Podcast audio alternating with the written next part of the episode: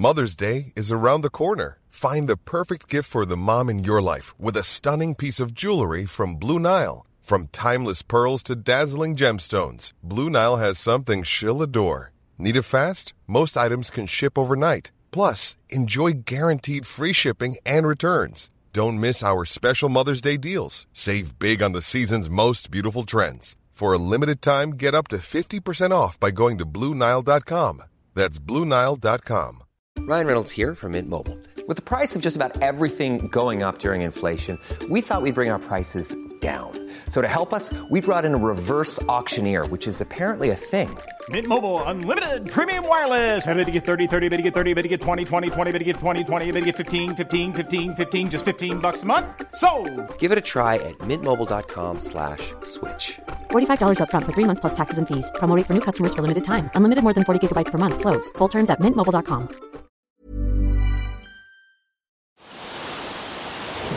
This is the Ocean Protect podcast, talking about the issues that face our oceans and what we can do about it. Presented by Ocean Protect, committed to change. Welcome back to part two of our lively chat with Paul. Well, we sorry, we just had the boss come in. That's right. That's that, yeah, she's the boss. Andrew O'Neill popped in just briefly. Uh, who is is he your boss, Paul? Yes, yes, Oh. he is. So we can't badmouth them. Oh no, no, definitely bad man. yeah, yeah. But we were having a very lively discussion about veganism, which I always love to do. Yeah, uh, so in part moving on But from look, that. uh, like we're talking about the key pressures in Moreton Bay. So we talked about, particularly, I think there was a campaign a few years ago about stopping the mud entering Moreton Bay, and obviously that's a, a goes a long way towards actually protecting seagrass, which obviously has a whole bunch of benefits. And you were talking about, okay, so that mud is essentially coming from our catchments, so rural environments, but also when we urbanise an environment, we actually also change the hydrology, the water movement through that catchment, and so increasing erosion and, and essentially providing more mud input into Moreton Bay. Yeah, so that's the, that's um, uh, it's been prioritised as the most important threat by Mm. Yeah. our science committee. Yeah. Um, but it's not the only threat, obviously. Yeah, um. But it's certainly you need to distill the message down into a bite-sized piece. But the issue we're finding is that you know people, as we said before, people don't really connect with with sediment. You've really got to talk through uh, why it's important to them. Yeah, but I think also something that I've, I've noticed personally that Healthy Land and Water have done really good is is actually using science to drive change. So I remember you guys did a, a great assessment a, a few years ago saying, and it, it basically identified that, yes, mud's a big issue. A key source of that mud is construction sites. So development, builders, etc., developing an area of land.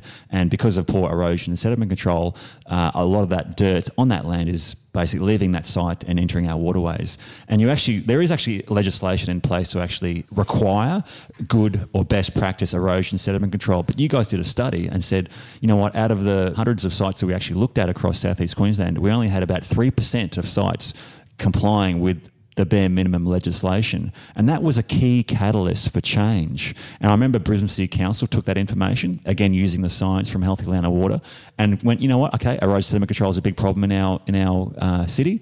We're going to put on two erosion sediment control officers and to essentially go around and actually encourage or mandate appropriate erosion sediment control on construction sites. And from went from 3% compliance to something like over 80%, which would have had an enormous benefit to the health of Moreton Bay. Yeah, that's uh, that's exactly right. So I mean, all the information that we're collecting, we're trying to get into some behaviour change, whether Yeah. it be a local government behaviour change or a community or a landholder or whatever it might be. So you can change the or improve the values that we're trying to monitor against. So yeah, erosion and sediment control is a big one, especially in dry periods like we're finding now. Because that's the, the catchments aren't connected to their waterways anymore. They're not, we're not getting any kind of runoff. So, erosion and sediment control on construction sites is one of the biggest uh, issues facing sedimentation in estuaries, particularly, but also out into the Moreton Bay. So, And, and that's something that the, the community can actually get involved with. Because I remember there was a bit of a, a public education campaign around, yeah, construction sites are a real big issue. You, obviously, you, you can get council officers going out there and inspecting sites, but Joe Public can actually do a really good job as well. So if I'm walking down the street and I see a, a, a building site with poor erosion sediment control, so I can see essentially there's an opportunity for dirt to leave that site and to go down the drain. That, that uh, I guess, motivates me to dob someone in, doesn't it, and actually drive change myself. Yeah, that's a it's a it's a huge opportunity. I mean, uh, the eyes and the ears of the community, and that's the, the the values of the community as well. So you're walking around your own suburb, Yeah. and exactly what you're saying. You, you see that you see poor construction site management. Yeah. Um, you see you know bare bare earth and whatever it might be. Yeah. Tell somebody about it. Essentially, yeah. Is there a number like for people listening in Queensland? Is there a, a number like 0800 set off? Or, you know, like, No, I think I think the key advice would be if you if you are walking down the street or driving in your in around or whatever, and you see a, a building site or a road construction site or something similar with poor erosion sediment control. Yeah, no, no, no, no, no. You- okay, I think no, the best but- opportunity is actually call take, council. Take it down. Yeah. What do you call poor ero- erosion and sediment control? I mean, like, dumb it down. Okay, so if, if rain falls on the ground and it's hitting bare earth, that'll actually essentially uh, cause direct rainfall impact erosion. And if that water can So you see muddy water coming Yeah. off a site. Dirty basically. water. Dirty, water. If I see dirty water leaving a site, or if I see a site with a whole bunch of exposed dirt and nothing really stopping that dirt from leaving it, if a, if a rainfall event happens, yeah, that's poor erosion sediment control. And that means that site isn't actually complying with legislation. So just like the unnamed site that we went past on the way up to Noosa, where Yep. we could see a lot of dust Yep. flying up into the air, that's erosion sediment Yes. control. Yeah. Okay. Exactly. No, Yeah. no, so, just uh, want, just but, want for uh, everyone I to guess in terms of the the Joe public, uh, what do they do? They actually, I think their best opportunity is, or the best option is actually just call their local council and make a complaint. Absolutely, yeah. That's that's certainly what you would do. Yep. One one question we asked when the boss was in town was, I mean, are you guys a, a private entity? Uh, Who, who funds you? How, how does how does the beast keep going? As the beast keep going, it's a good question. Uh, look, we get funding from anywhere we can, effectively, but essentially we're getting it from federal government. Uh, so governments generally, federal government, state government, local councils, but also industry. So utilities, particularly, one of their discharge requirements for sewage treatment plants is to do a monitoring program. So they pay into our monitoring program. So we work with a whole bunch of different uh, organisations around the region uh, for the common the common values of the entire region. Do you see a potential conflict of interest there in that your investing stakeholders, like the water utilities, the councils, essentially they don't want a poor report card grade, do they? So they're paying you guys to produce this report card. Do you think there's a little bit of a conflict here that they don't, they don't want you to come out and say, uh, look, you know, that sewage treatment plant's a bit dodgy, eh? Or, or ex council, thanks for the $200,000 check, but you know what? You guys suck. Uh, we are an independent organisation, so let me be very clear about that. Um, we also- lawyers have just tuned in. We also we also have an independent science committee. So everything we do, we have two components to the business. We have a steering committee. Yeah. So they're, they're made up of the organisations that pay into the business. Yeah. Um, the other one is also the ste- science committee, and they're independent. We don't pay them at all. So they come in, they look at every piece of information that we release to the public, and they and they'll decide whether it's rigorous or not. So you know, there's there's, there's ten or so uh, scientists on that particular committee. Underneath that science committee, we have a whole bunch of other scientific expert panels which which scrutinise all the information that we we collect and, and send out. So it's a very independent process. Well, that, that's good to know.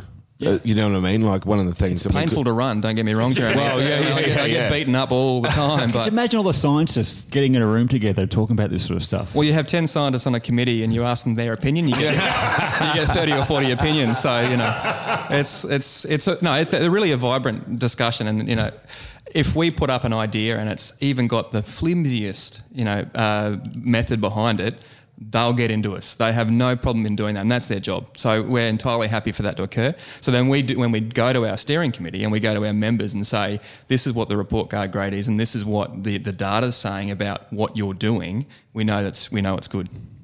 So if I'm council of X location and I'm giving you guys half a million dollars a year, and uh, uh, I get the report card and it says an F, and it's splashed all over the local newspaper saying I'm a, you know, not doing my You're, job. you're, you're an. You're, I'm not doing a very good job. I, I pick up the phone to Paul Maxwell and say, Paul, what's the story? Can I change this report card? Or, or, or, uh, or, ne- or next year, I'm not giving you any money. Does that ever happen? Uh, not as not in those terms, but it's all about engagement, right? So the steering committee, we we spend a lot of time talking to the steering committee. Um, we brief the information constantly, so we get into the detail. We have data briefings with the officer levels. We have executive briefings with the higher levels, so they know what's going on and the reasons for that. So they, they get um, you know they, we get the messaging. So we, we coordinate messages with their communications teams. So it's a really it's all about communication. So it's really once once the, the report card gets released, every one of our members knows about it. They know what's coming out and what the uh, what implications for their organisations. Yeah. Uh, so we very rarely get that. Yeah. You know, hang on, it's a shock to me, and we're not going to give you any more funding. So yeah. Well, okay, rightio. Let's um, let's uh, bear all. Who's the best and who's the worst? well, it's a report card. I mean, it's publicly available information, isn't it? It, absolutely, yeah. Jump, jump on our website and Jump have a on look our at the website. What's the website? www. Dot- reportcard.hlw.org. So jump on. We'll put this in the uh, Healthy show Land notes. notes. Go to Healthy Land and Water main page Yeah, and you'll find it exactly. But obviously, the report card grades do vary from river system and catchment to, to you know, across the southeast Queensland on, region. come on, Obviously, I, I'm, I, I'm guessing Noosa. Yeah, uh, so let's let's the go through it. Yeah, so you got Noosa. Noosa's always an A. And so why is Well, that? well, yeah, because they pay a certain amount of money. yeah, we're, we're trying to get property up there. Property prices are fantastic. No, look, I mean, they, they've retained a lot of the vegetation, so it comes down to very simple, simple stuff, right? You know, this is science that's been based on understanding from hmm. the 1970s and 80s. We, hmm. It's not rocket science, as Yeah. you like. So, you know, they retain they've retained a lot of vegetation in the catchment. Hmm. They haven't got a lot of discharges going into their estuary, so you know, it retains its resilience and it, and it doesn't fluctuate with the, the climate like we see in other other catchments. So if you compare that to going up into the upper catchment, and this is this is by no means trying to you know beat up councils Yeah. or organisations because they genuinely the Western catchments and the Western councils they want to do something about their poor water quality and their and their poor catchment because it protects their livelihoods. Sure, so we're talking about Upper Brisbane, which is this year got a D. Uh, Lockyer also, Up, Upper Brisbane got a D. yeah. Wow. So it's really dry up there at the moment, and it's dry everywhere in southeast Queensland. But those catchments where we haven't got vegetation sitting alongside the creeks, Or so- cows. um, where they haven't got vegetation sitting alongside the creeks, then they don't retain any of the water that. that And that's a key thing. Like, whilst we talk about clearing in the catchment, a, a key pressure is obviously a lack of vegetation in that sort of riparian area adjacent to creeks. Is that correct? Yeah, that's right. So that's that's a lack of that riparian vegetation causes the erosion. So you remove the trees, that, that- and the soil can can erode into the creek. You remove the trees, and the and the water doesn't get retained in the in the environment either. So we're starting to see some of those areas where we've had pools and rivers for you know twenty odd years. It's the first time in twenty years of sampling those pools have dried up. Wow. So you know we, we selected our sites to be permanent pools across the landscape, and some of them this year were dry. So it's quite amazing. So in New Zealand under Jacinda, they've got a got a massive push into fencing off the, the rivers and the creeks and, and putting the vegetation back in. And we've seen a massive increase in water quality uh, in New Zealand. I mean, water quality in New Zealand, I think we've been a bit behind, you know, a bit clean and green over there. But at the end of the day, we've got a load of cows and sheep and they have basically ruined the land. Well in a certain way. I've got to be careful because i've come from a farming background. Hmm. But a lot of emphasis has gone because we don't have necessarily all live by the coast but in new zealand we've got all these wonderful lakes that are you know just beautiful pristine areas especially where i live down in wanaka. And a massive influence is, is, is on that riparian zone and how we protect that. So now you can sort of imagine it. If, if you go down to a creek there's there's no grass, there's, there's nothing on the side of it, it's just basically bare dirt. Then when water does run down there, it's just going to transport that even further down into the catchment, which makes it a D. Yeah, so it's not just about protecting water quality or the environmental values. I mean, that you, we do, do a lot of work with landholders in those catchments. You know, the horticulturalists. You know, there, there's uh, Mulgowie Farms out in the Laidley Valley, out in the Lockyer, which is a really highly eroded place. They supply almost 34 percent of the vegetables for Queensland.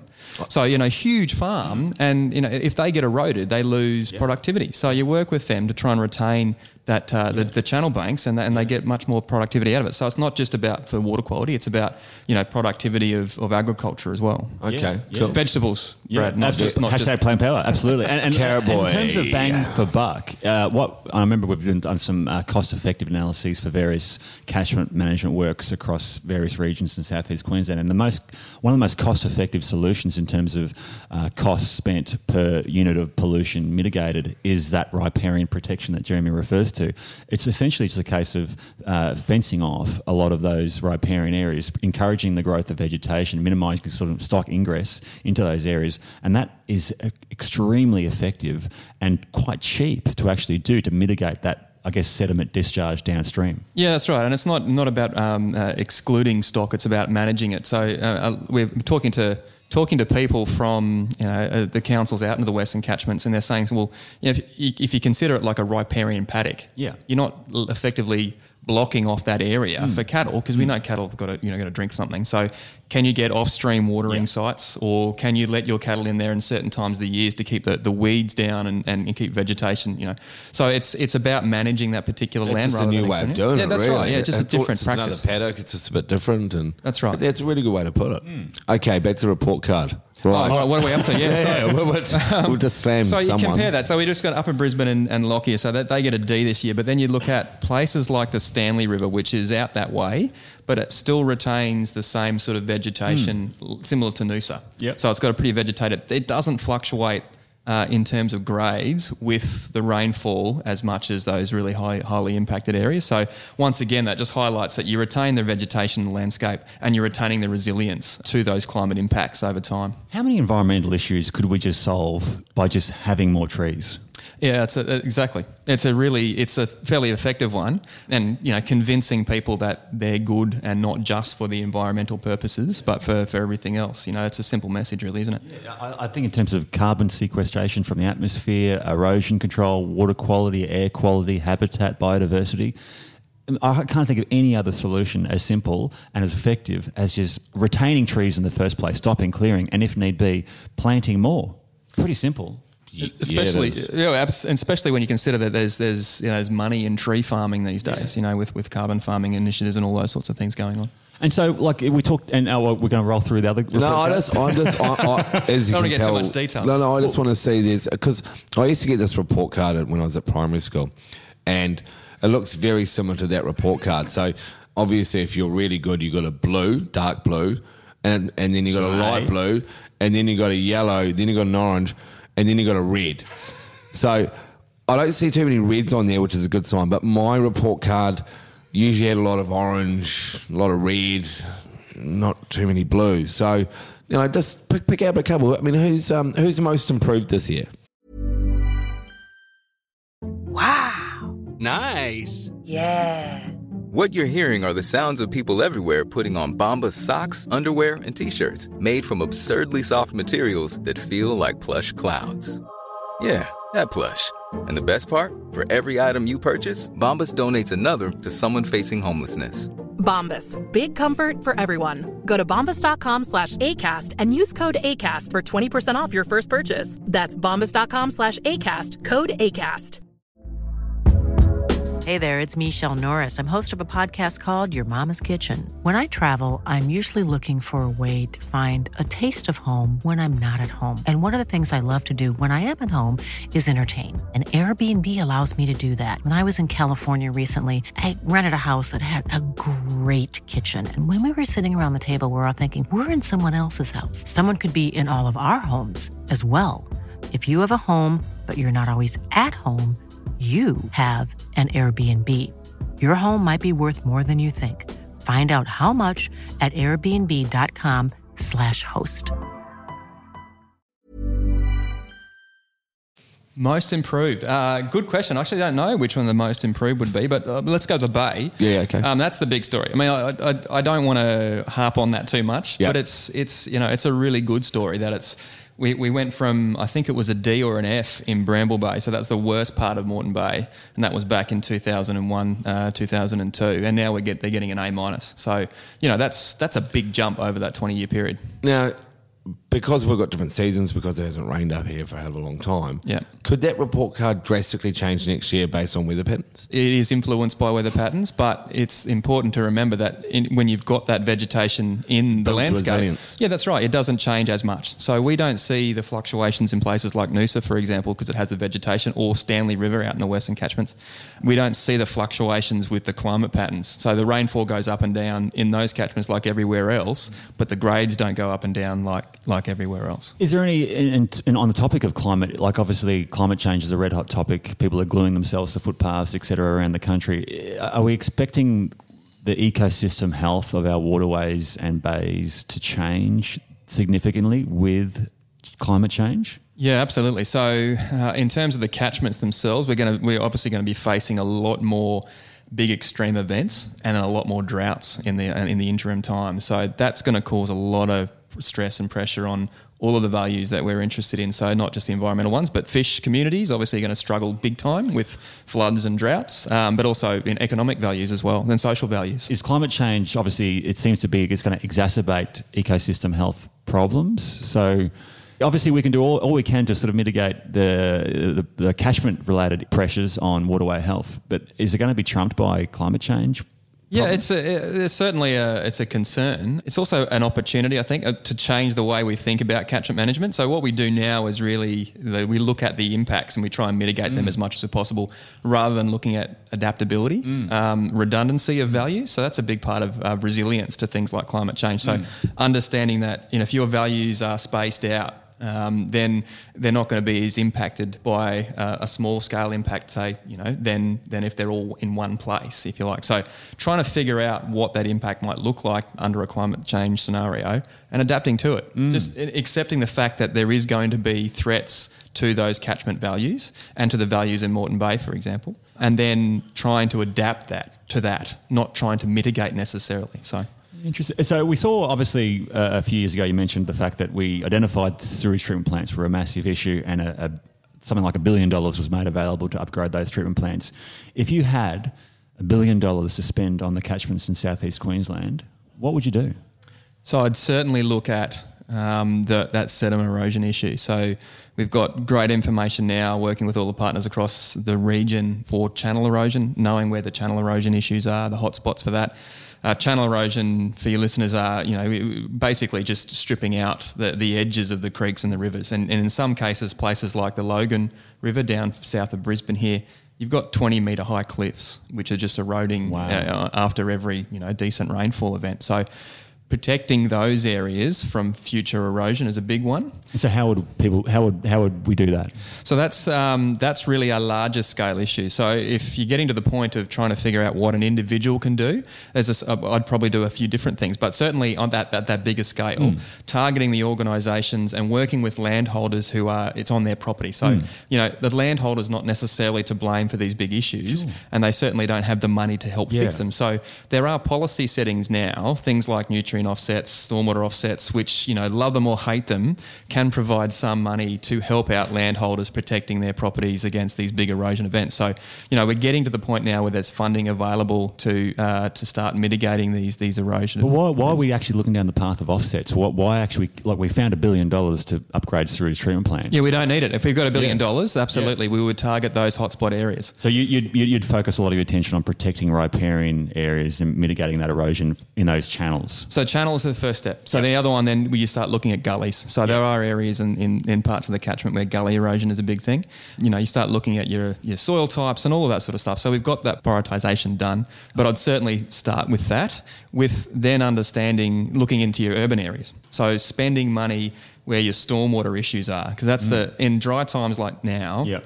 the majority of the pollutant loads – hitting our estuaries are coming from urban areas. They're not yeah. coming from the catchment. So we've got to do it in two phases. First is to have a look at that channel erosion yeah. component when we do get the inevitable flood but now start looking at the urban areas as well. So split that, that $1 billion up if you like. Yeah, because obviously in those urban areas, even in dry periods, we still have occasional uh, small rainfall events, and you only need a little bit of rainfall to generate a lot of runoff in our urban environments. And so, just, just explain, well, I'll explain it. Because you got a lot of hard stand, hmm. when it rains, and you, you don't need a lot of rain to mobilise pollutants. When you've got grass and vegetation, that sort of the water sinks in and therefore doesn't mobilise pollutants. I'm just mm. trying to, yeah, you know, no, that's exactly right, Jim. Yeah, absolutely. It's the best yeah. way to yeah. So to explain it. in a forested catchment, for example, you might need 25 to 50 millimetres of rainfall in a in a 24 hour period to start generating any runoff. But in a in an urban catchment, you only need about one or two millimetres. A higher frequency of smaller rainfall events generating runoff basically means more pollution in our waterways. Yeah, that's right. So yeah, it, it'd sink in in a normal situation up in a catchment, but so yeah, what, it runs off. Yeah. What can we do in those urban environments to actually mitigate that pressure? Well, so in, in, terms of an individual, what we always say is, is you want to stop things running off your property. So the biggest issue with those sorts of diffuse car washing Well, car washing is one of them, but I think Roofs, roads, yeah, well, yeah. roofs and roads. I mean, it's it's really quite simple from a rainwater tank perspective. You know, just Well, just okay, capturing just- rainwater. Well, just on that, I'm going to call out the state government because we're in drought up here in Queensland, and they they abolished the requirement for for rainwater tanks. Now that, that is an outcry. If all those farmers out there running out of water, and we don't have bloody rainwater tanks on our houses on any new developments, About eight years ago, it used to be uh, under the Queensland Development Code MP 4.2. It was a, a, a mandatory requirement if you were developing a, a a lot or, or a series of lots, you had to have rainwater tanks plugged in to uh, collect runoff from your roof environment, but also they need to be plugged into your laundry and use the water to irrigate your landscaping, etc. There was a very successful lobbying attempt to essentially get rid of the requirement for rainwater tanks. So the state government just got rid of them.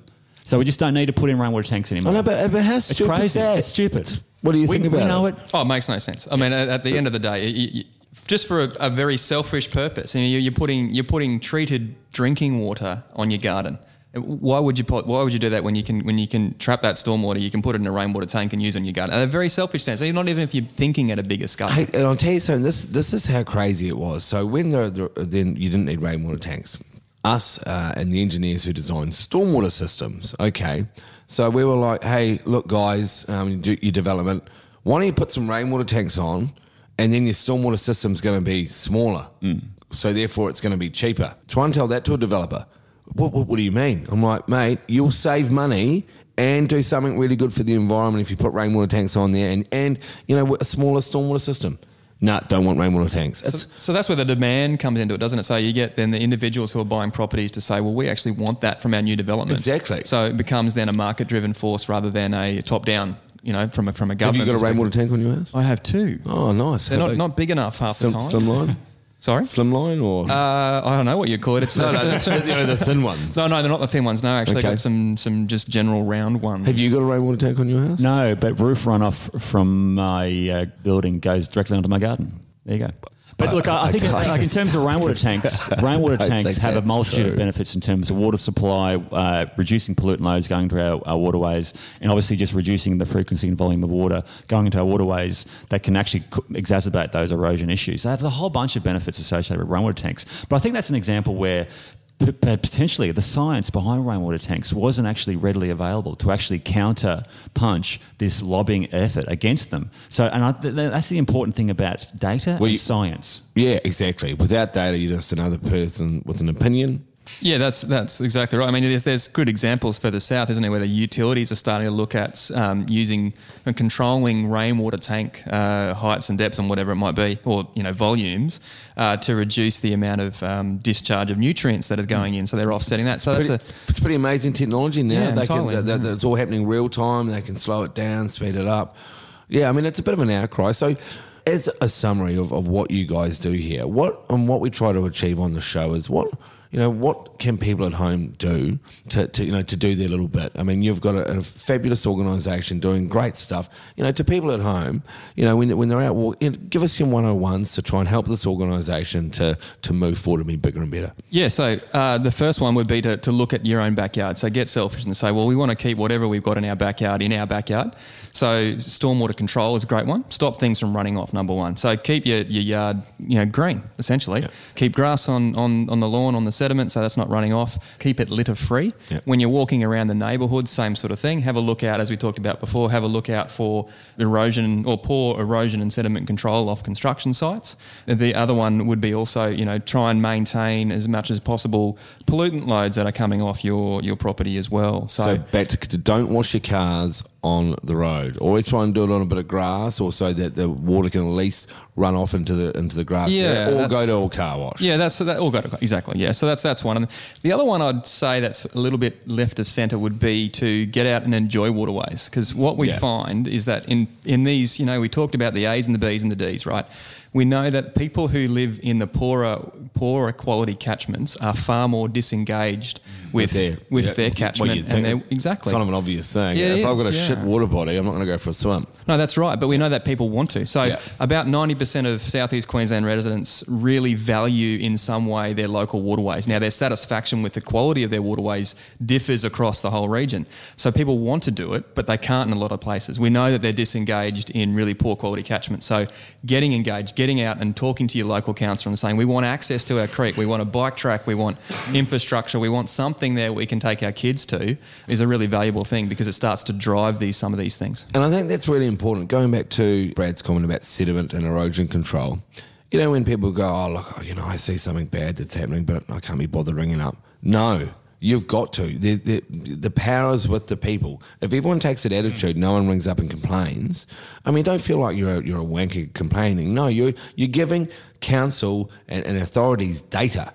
So what, what I mean by that, if there's 4,000 people have rung up about the quality of this particular water body, it gives them the power to go, well, we need to go spend some money on that. There's 4,000 people mm. that care about it. So get on the blowers, get on the internet, get on community groups, talk about it. As, as Dr. Paul just said, get out, go out to your water bodies, go out and look and see what's happening and feel, feel what's going on. And if appropriate, you know, write into your local government or call your local government association. And that's a, that's a big point too. You mentioned that. I mean, community groups. There's a lot of active community groups in urban areas these mm. days um, across the country. So you know, if people are really concerned about their waterway and they want to get they want to get involved somehow, you know, get in touch with your local community group. Um, there's a lot of you know, it's a good good for community yeah. as well as the environment. You know, planting trees and, and rehabilitating your local creek, getting it away from that concrete drain that mm. you know we did in the in the 70s and the 80s. And so, what does the future of our waterways look like? Like, you know, put yourself 2030, 2050, 2100. What, what's it like? I, I desperately hope I'm still driving boats at 20, 2100, but nonetheless. Um, I'm pretty positive about it, to tell you the yeah. truth. I mean, so long as we maintain the well, the motivation for it. Mm. So what we're trying to fight is this disconnect. You know, if you talk to most people in Brisbane, they would say, I would never eat a fish coming out of the Brisbane River because my, my assumption, my perception is that it's toxic. Now, if we can change that perception, then we've got a motivation to protect. So, in 150, you know, odd years or whatever it might be, if we can change that perception, I see only good things for our environment. So you know, we, we show on that in the short term, over 20 years, we can have an improvement so long as we agree on the values that we want to maintain mm. and we can agree on the threats to that and we can spend the money to improve it. Yeah. So you know there is hope out there. It's not uh, it's not all doom and gloom. You mm. know, and that's a, a, big thing for my mind about mo- uh, like resources and money. Like we seem to find no problem finding you know billions of dollars to put in roads, highways, you know, new stadiums where one's already there.